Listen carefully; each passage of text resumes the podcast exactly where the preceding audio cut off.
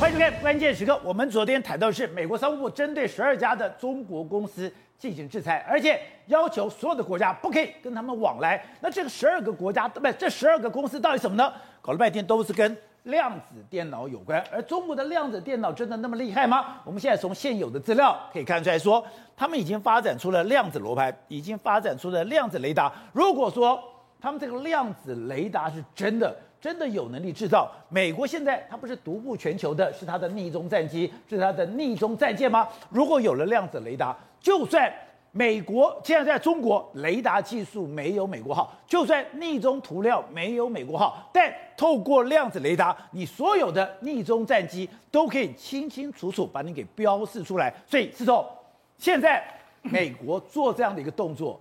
相对点是证明说，对中国的量子电脑已经对美国造成威胁了吗？没错，而中国的量子电脑因为对美国造成威胁，对美国才要下这么重的手吗？没错，过去美国在卡住包括华为啦，或者是中国的 AI 的时候，我用晶片就可以卡住你。但现在美国遇到一个问题，就是你在发展这个量子电脑这块领域来说，包括你已经发展出了量子雷达、量子罗盘，哎，这到底什么意思呢？未来呢，F 三十五战机呢会被量子雷达抓到。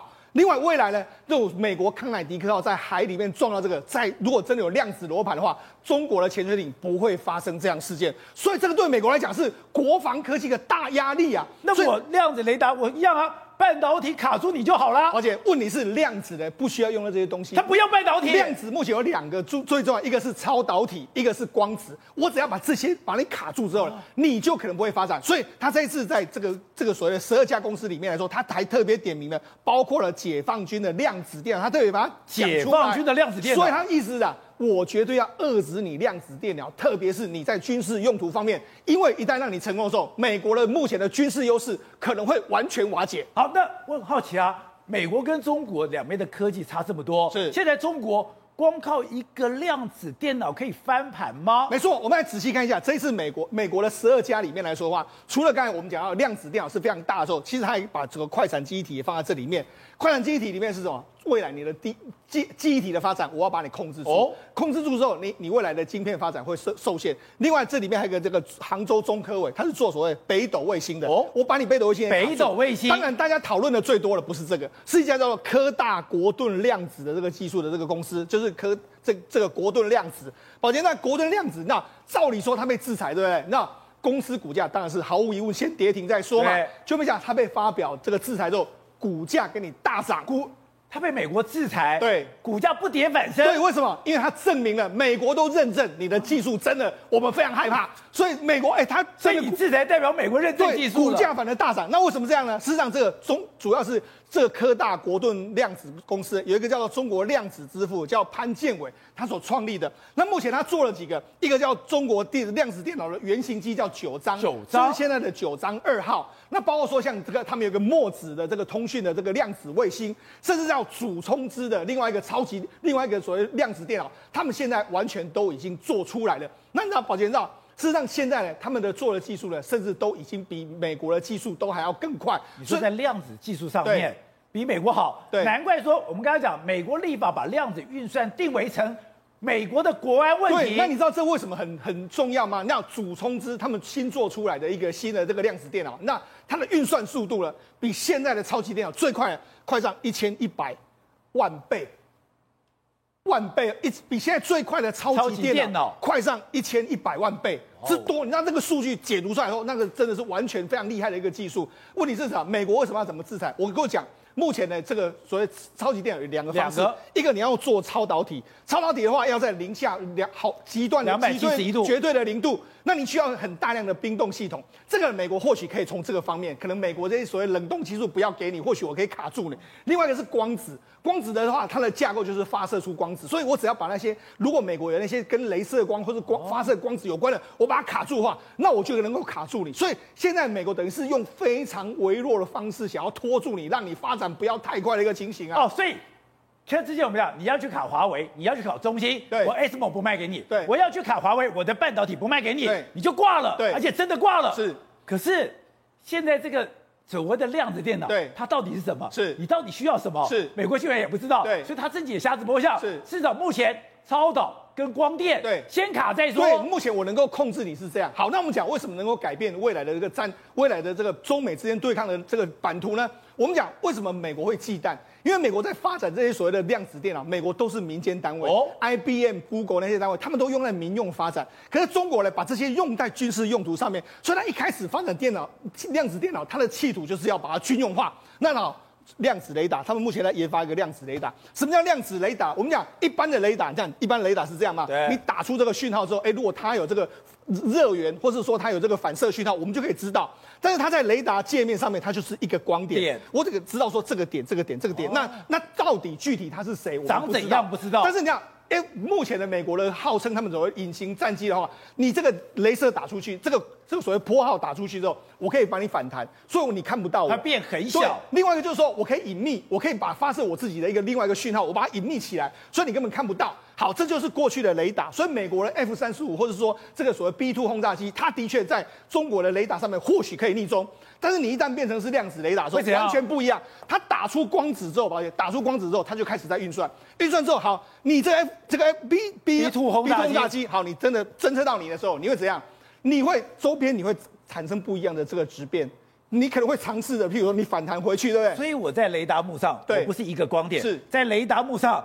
这个 B two 轰炸机的样子是清清楚楚。对，因为你都会反弹嘛，你会反弹那个讯号之后，光子那个雷数位哎是量子电脑就不完全把你计算出来，计算出来的话，他就知道你是这个，他会把周边所有的讯号完全都算得非常清楚，到底哪里有不一样的时候，他就抓出你了，所以这就是他的运算能力强，就抓出你了，所以。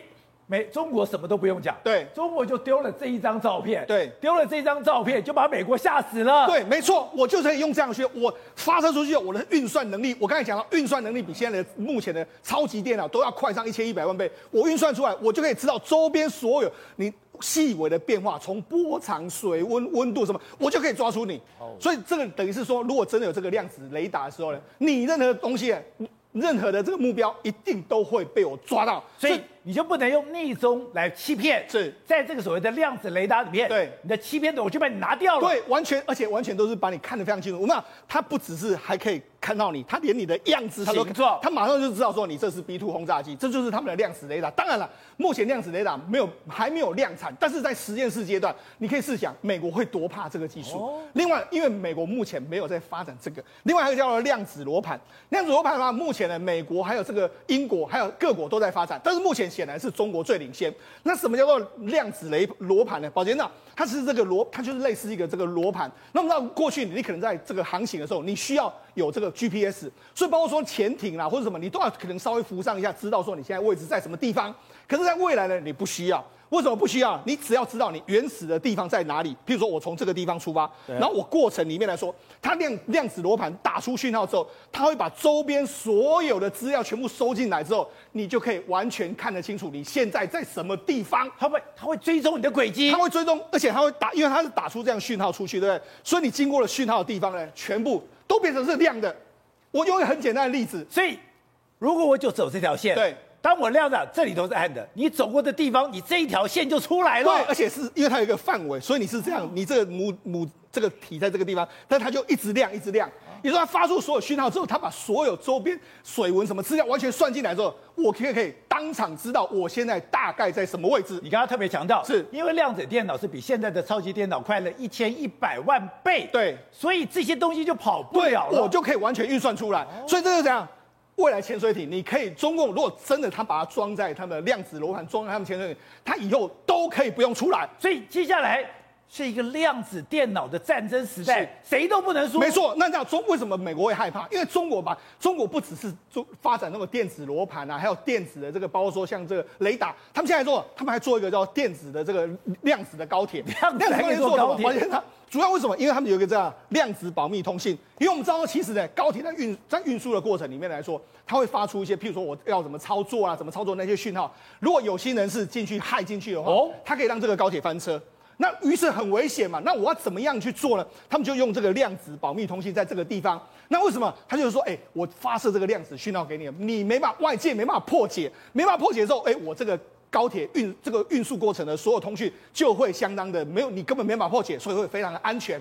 但是我跟你讲，这是大材小用了，因为要为了这个量子通讯，他们还打一个墨子卫星，花了好几百亿，真的是吗？但是这个就是要告诉你，我们中国现在开始想办法让这个量子通讯，你想办法把它商用化。我只要把它越来越多人、越来越多人用、越来越多人用的时候，我的技术就会越来越先进。而且最妙的是。之前中国就已在吹嘘，他们有九章，他们现在有墨子，他们有量子技术了。可是觉得所有人都觉得他在吹牛。对。可是美国，如果你要制裁，对，那就代表中国是完真的。因为他现在运用越来越多，还有另外一个什么？他们之前发射一个墨子号，对，墨子号的时候上去之后，墨墨子号上面它有一个量子卫星，那它有个一个量子电脑，他就想问，那我就拍照。保洁，那他们就用这个量子的技术拍照。拍照下来之后，你知道这是他们用两百四十九亿万、两百四十九亿话术花拍出来。你看，原本是这样子，你看这是中国上海，对不对？对。就这样，我把它放大、放大、放大、放大、放大，这个地方，这个小地方放放、放放大，可以放大成这样，最后可以放大到这样，人完全都看得非常非常清楚。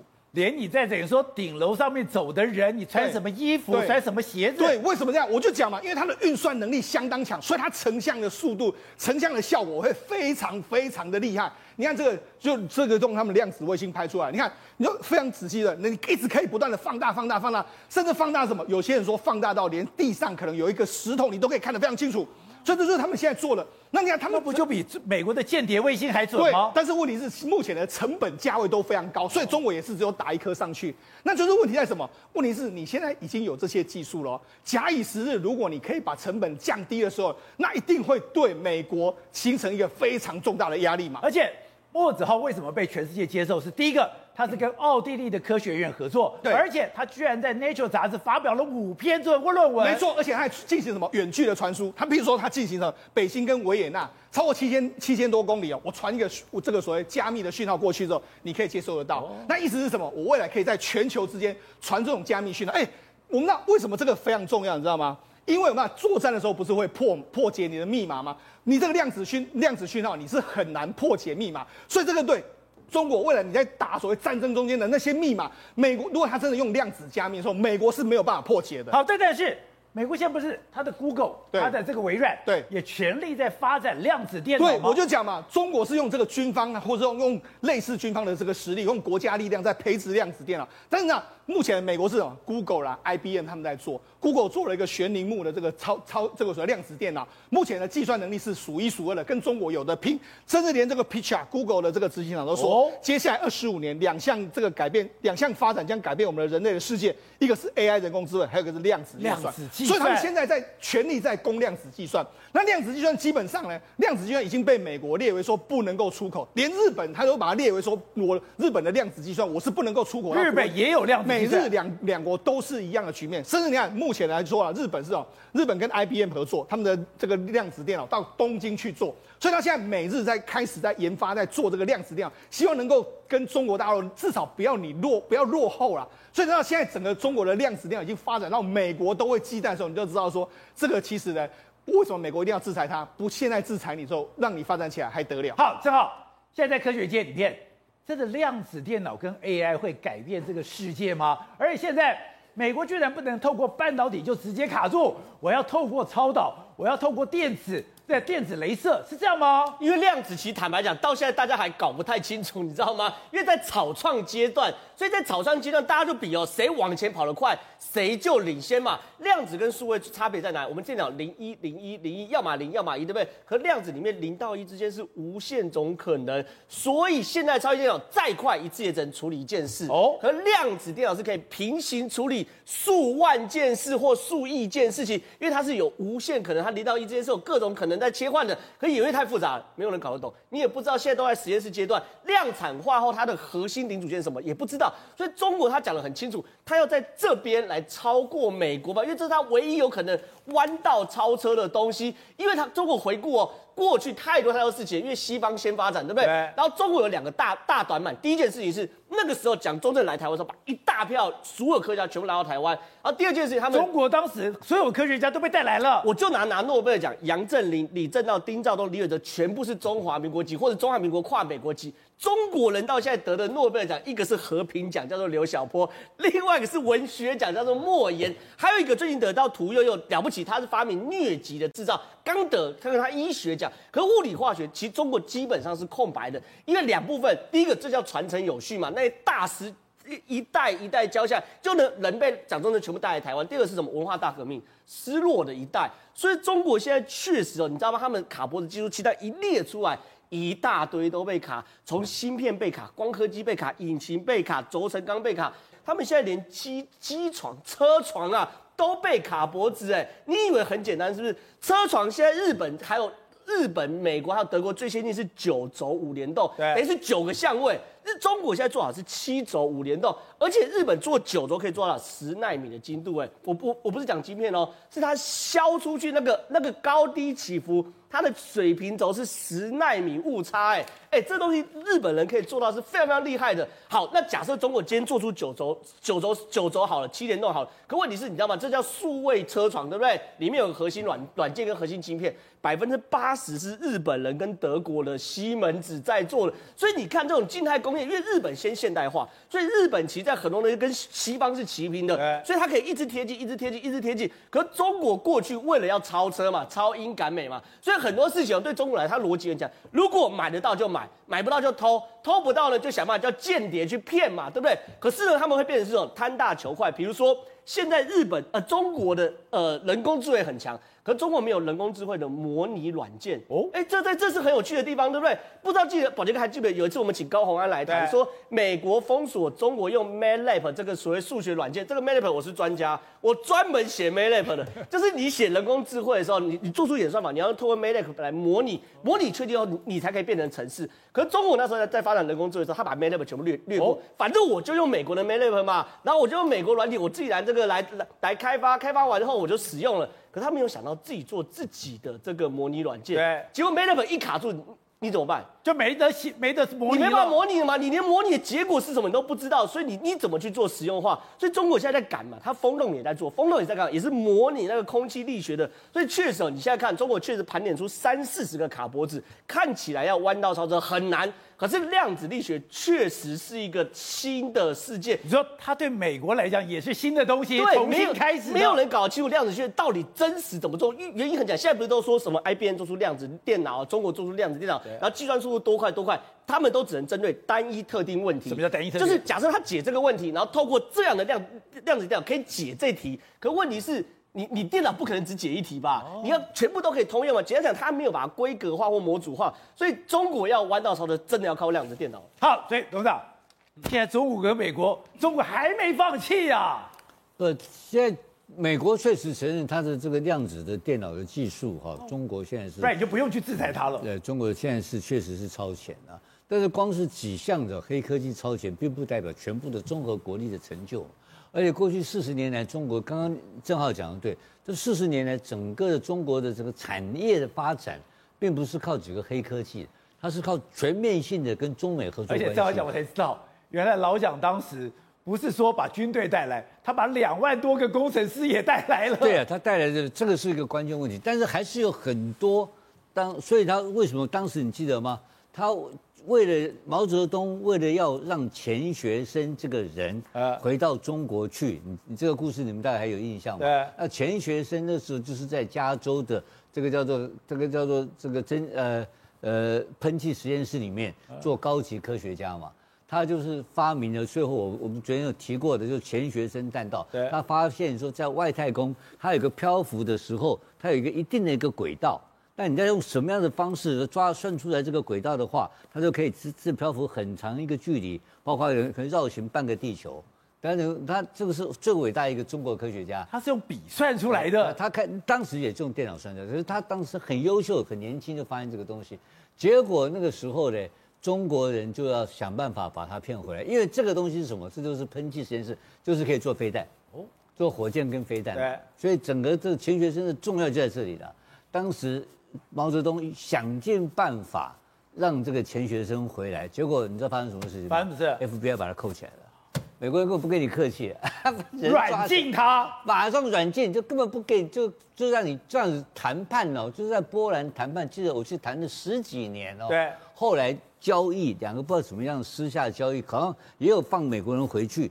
那这种交易之下，就不得已的情况之下，他也曾经想要脱逃嘛？对，因为其实那是非常高科技的东西，那是非常精密的计算。结果美国把他所有的计算纸。把所有的东西都拿掉，那他们美国本来想说，我把你关在一个房间，你什么资料都没有了。过了一年两年，你都脑袋不可能记这么多东西，你会忘记，你会落掉。想说我就在中间把你中间 lag 让你控制了一两年，让你回到中国，你就算记得也是专资产片。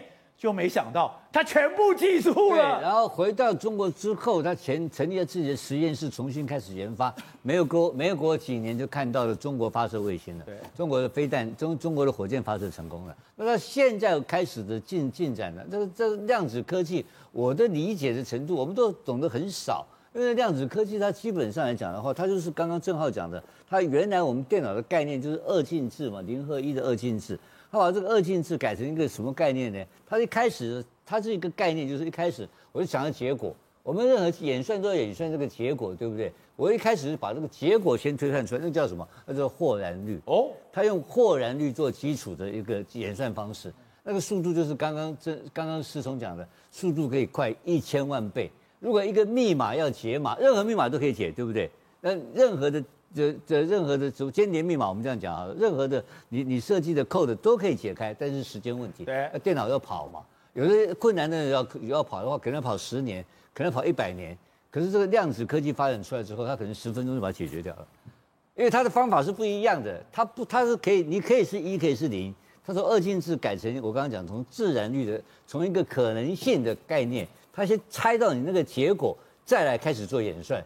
所以他的方式是不一样的，就是所以，但这种东西中国很早就开始就做了，这是不是跟中国过去的阴阳学有什么关系？我搞不清楚。反正它发展的比较成熟的个这东西，那这个也可能就是因为它能够发展出来极音速飞弹的一些基础，因为它演算法已经改变了，而演算法改变，它要领先全球哦，呃，所以这个东西美国人是非常紧张的，呃，确实是对美国的科技、高科技，尤其外太空、太空科技的发展是极大的威胁。好，所以之后。另外讲，中美之间现在哎，在各个面向，所有的地方都真的在进行斗争。是最近所罗门在闹得很凶，所罗门闹很凶，说哎，什么亲台派跟亲中派两边在闹。对，像这怎么可能？对，所罗门是为了台湾，会打砸抢，我才不相信。对，搞了半天去打砸抢的。根本就是长期接受美国援助的，没错。是让我们的过去我们的盟邦之一的所罗门呢，二零一九年跟中国建交之后，结果没想到最近期啊，爆发非常大规模的反中示威。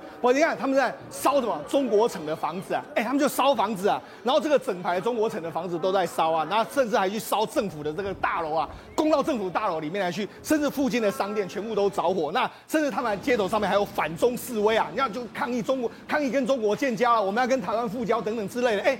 我们想说，哎，台湾怎么什么时候变得这么重要？他们为了台湾去打砸抢，为了我们这样的状况，那你看，甚至还去抢啊，抢东西啊，除了烧房子之外，抢啊，甚至当地，因为当地有非常多的华人，目前都只能够这样自保，甚至当地政府就说，哎，我们现在要宣宣布宵禁啊，不，因为你们抗议的活动太多了，不能够这个样子啊，很多商店都被抢得一塌糊涂的这个情形啊，就这样，他们的总理啊。就出来说了，他们总理这个苏加瓦瑞就说：“哎、欸，我们这个所谓的抗议事件是受到其他势力影响，还有怂恿啊。”哦，他这样讲，是让他点谁在怂恿？而且实际上有两个国家嘛，一个就是美国，一个是澳洲嘛。你看他发所罗门第一个时间发生这个动乱之后，澳洲就说我们准备要派维和部队过去。维和部队对，所以他已经要进去了。好，另外第二个是什么？受到美国的指使。为什么受到美国指使？那所罗门有一个有一个所罗门群岛是这样子，它有一个有一个岛叫做阿莱塔省，它是所罗门数一数二的大省。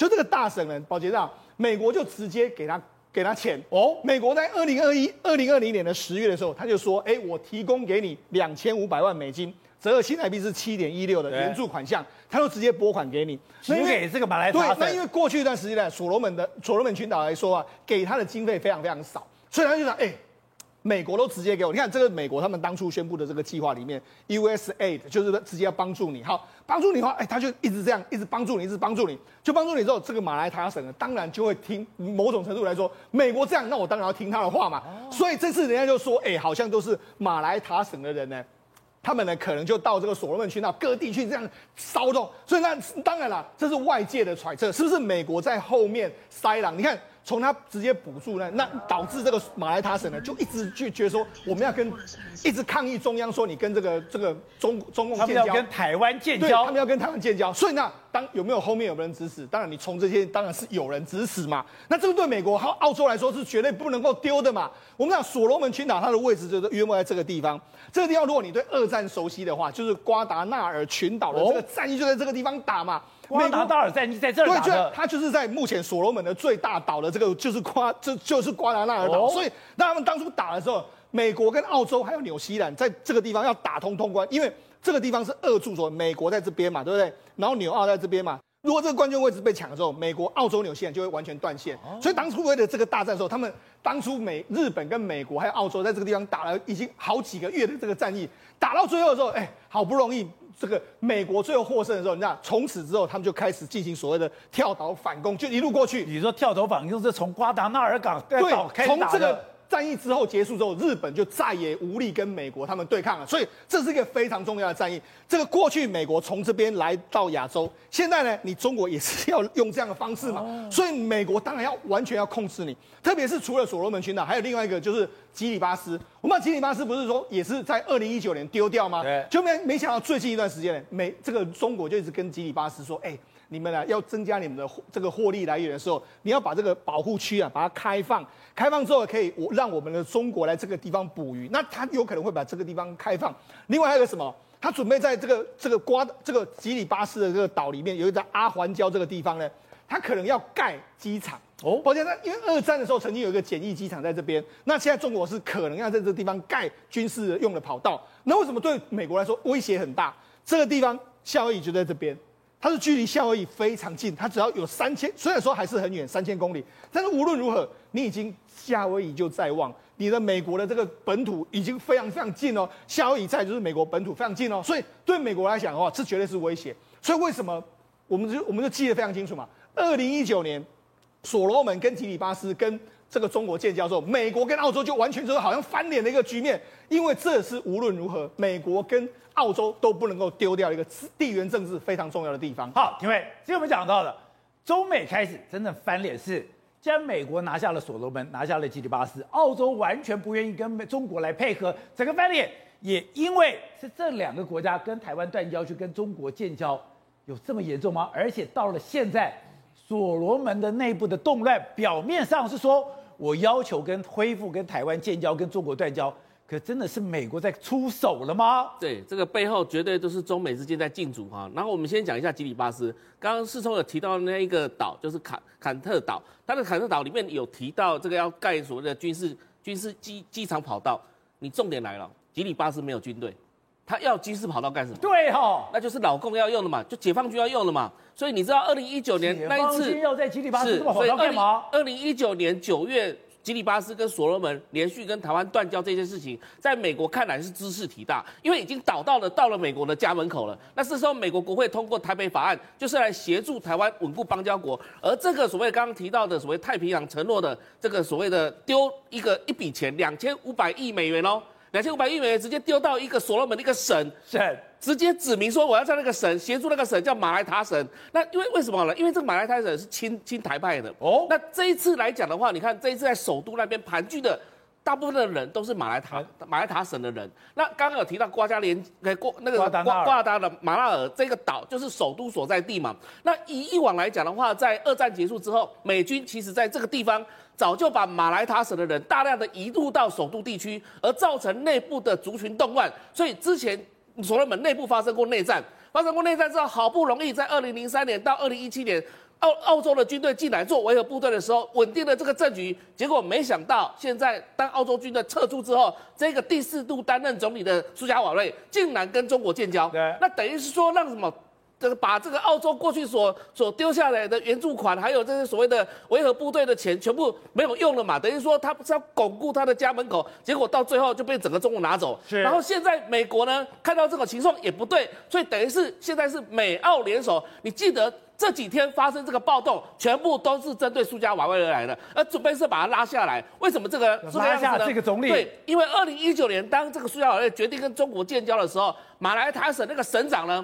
原本苏家瓦瑞就是打算把他拉下来，在二零一九年开始就一连串的一个动作。二零二零年我们送到了这个所罗门的口罩，全部被搁置在中央，没有发到地方上去，没有发到马来塔省去。然后接下来呢，这个马来塔省呢，竟然内部去发动议会、省议会哦，去要弹劾这个要不信任投票这个省长，结果就清台的这个省长。结果你知道吗？后来呢，这个挡下来了，中二十七比九票，后来这个省长也没有下来。结果九月的时候，这个省长要办公投，中央告诉他说这个公投是违法的。然后持续到今年，这个省长今年五月其实就来台湾过了，然后在台湾我们的医院做了脑部的手术。其实可能我们台湾也有在背后打塞狼，所以就变成说你现在他来台湾，他今年五月就来台湾，所以你看到这整个背后来讲的话，是一场。完完整整的一个外交战，不只是两岸的战争，还是美澳联手台湾跟中国之间的战争。而中国呢，本来跟他建交的时候承诺是五亿美元，对，这个五亿美元到底有没有到位不晓得，但是至少可以确认一件事情：美国跟澳洲投入的军队，你看到今天澳洲的军队说进入到这个地方来，总共有七十三名警察，加上四十三名的军人进到这个首都所罗门首都的时候，他告诉你所罗门一件事情说。我只保护关键设施，什么意思？就澳洲以前他们电信业或者是说相关的业者，我不保护你的国会大厦，也不保护你的总理府，什么意思？到时候如果民众冲进去你总理府，去去干掉你这个总理，或澳洲袖手旁观，对，澳洲会袖手旁观的，什么意思呢？就是说澳洲准备准备要发动一场所谓的内乱，把这个所所谓的首长，这个所谓首相呢、总理呢，把他拉下台。所以说，现在美国跟澳洲，包括台湾。要不计一切的代价跟手段，要把这个总理给干掉。对，你竟然在二零一九年中国你使出这个手段，我今天让你这个得不 这个吃不完兜着走的概念，我今天用用尽所有权力。你想想看哦，美国在二零一七年的时候，二零一八年的时候，只丢给所罗门群岛一年哦，才一百万美元哦，结果呢，丢给马来台省一年就丢了两千五百亿，哎，两千五百万美元。二十五倍，二十五倍，那为什么呢？只是只是一个小的省份而已啊！为什么要这么做呢？就是来分化这个内部，分化所罗门群岛，让这个头为什么说？所以他现在愿意为美国打架。是的，所以苏家维当时他跟这个中国建交的时候，他接受《澳洲人报》访问的时候，讲了一句非常清楚的话。他说：“我为什么要跟中国建交？不是说我讨厌台湾，是因为我要引入中国势力去对抗澳洲。但现在反过来了，澳洲来了，对，澳洲跟美国来了，今天就是要把这个总理拉下来，换上那个新的总理的时候。”未来能够让台湾的势力再回到这个地方来。好，瑞德刚刚讲到的这些太平洋的岛国，哎，照理讲，鸡不生蛋，鸟不拉屎，对台湾来讲这么远。可是你说现在在整个中美对抗的时候，每一个岛都非常的重要。特别是我们现在拿到这种所谓的帕拉丁的这个武器，现在任何的地方随时都可能变成前沿基地。我们以前都想固定的一个飞弹基地在这个地方嘛，然后呢，啊、呃，这个呃，对方又不是笨蛋。老共如果要跟你打的话，我问你，他的飞弹会打哪个地方？打你的基地。当然打你的基地嘛，你的这个机场的雷达站呐，你的机场的这个塔台啦，跟你的相关的指挥中心，还有你的啊、呃、飞弹基地，他当然是打这个地方嘛。然后呢，他平常就在准备，平常就在知道搜搜寻你在什么地方。就算你机动车移来移去，他大概也锁定大概是在什么地方嘛。美国美军在改变当中，为什么呢？美国跟呃海军跟海军陆战队最近做了一个实验，做什么实验？以前都认为哦，你会固定在啊，比如说啊，那个关岛啦，那冲绳啊，那个这个几个大岛啦。我现在就可以随时随地把我的飞弹打击车，尤其是根本就锁定中共的相关的这个等于说军舰来的。为什么？中共军舰像下饺子一直下，对，现在已经三百五十五艘了嘛，即将到四百多艘嘛。我怎么办呢？我固定的飞弹基地，你看。包括台湾也好，包括这个等于说呃日本也好，我们的鱼叉飞弹、日本的反舰飞弹等等嘛，可是还是不能够呃不够多，不够地方不够大，所以呢，他们就想个办法，我只要用这个等于说直升机，或者是用西亚深度运输机，那么包括气垫船，把我们现在看到的由挪威所制造的这个复仇女神飞弹。复仇女神飞弹很特殊，为什么？它就这个箱子呢，只有两箱，两箱的飞弹呢有两枚，好，所以呢运载非常方便。我只要把它运载到一个可能是一个小岛，随便一个小岛都可以。我把它放在那个地方，我问你，老公知不知道这个地方有复仇女神飞弹？他不知道。我跟你讲哦，只要两颗就好。你看那个那个车子发飞弹发射这么小，你他们海军陆战队跟海军呢，他们的四射是只要两枚，那么复仇女神飞弹就可以直接干掉他们。这次用靶船，就美国驱逐舰推下来，直接把这个美国的这个驱逐舰的直接干掉就击沉了。那我问你嘛，我只要两枚，我只要机动，我就可以干掉你这个一艘军舰。我只要用机动的方式，任何一种方式，不管是气垫船还是这个空中的方运载方式，我打完以后，我再把这个飞弹的发射车直接运走。你根本就神出鬼没！你在太平洋的任一个岛屿，我每个岛屿都可以成为我的飞弹打击的一个地点嘛？那你想想看，如果这套系统，那么也同样的这个标准呢，也用在台湾的话，我问你，那台湾我们不是有很多的无人岛，在澎湖很多无人岛，什么地方都是类似的这样的飞弹打击系统的话，我到时候中共即将面临的不是只有刺猬岛而已，更是会发射、会射出去的豪猪岛屿。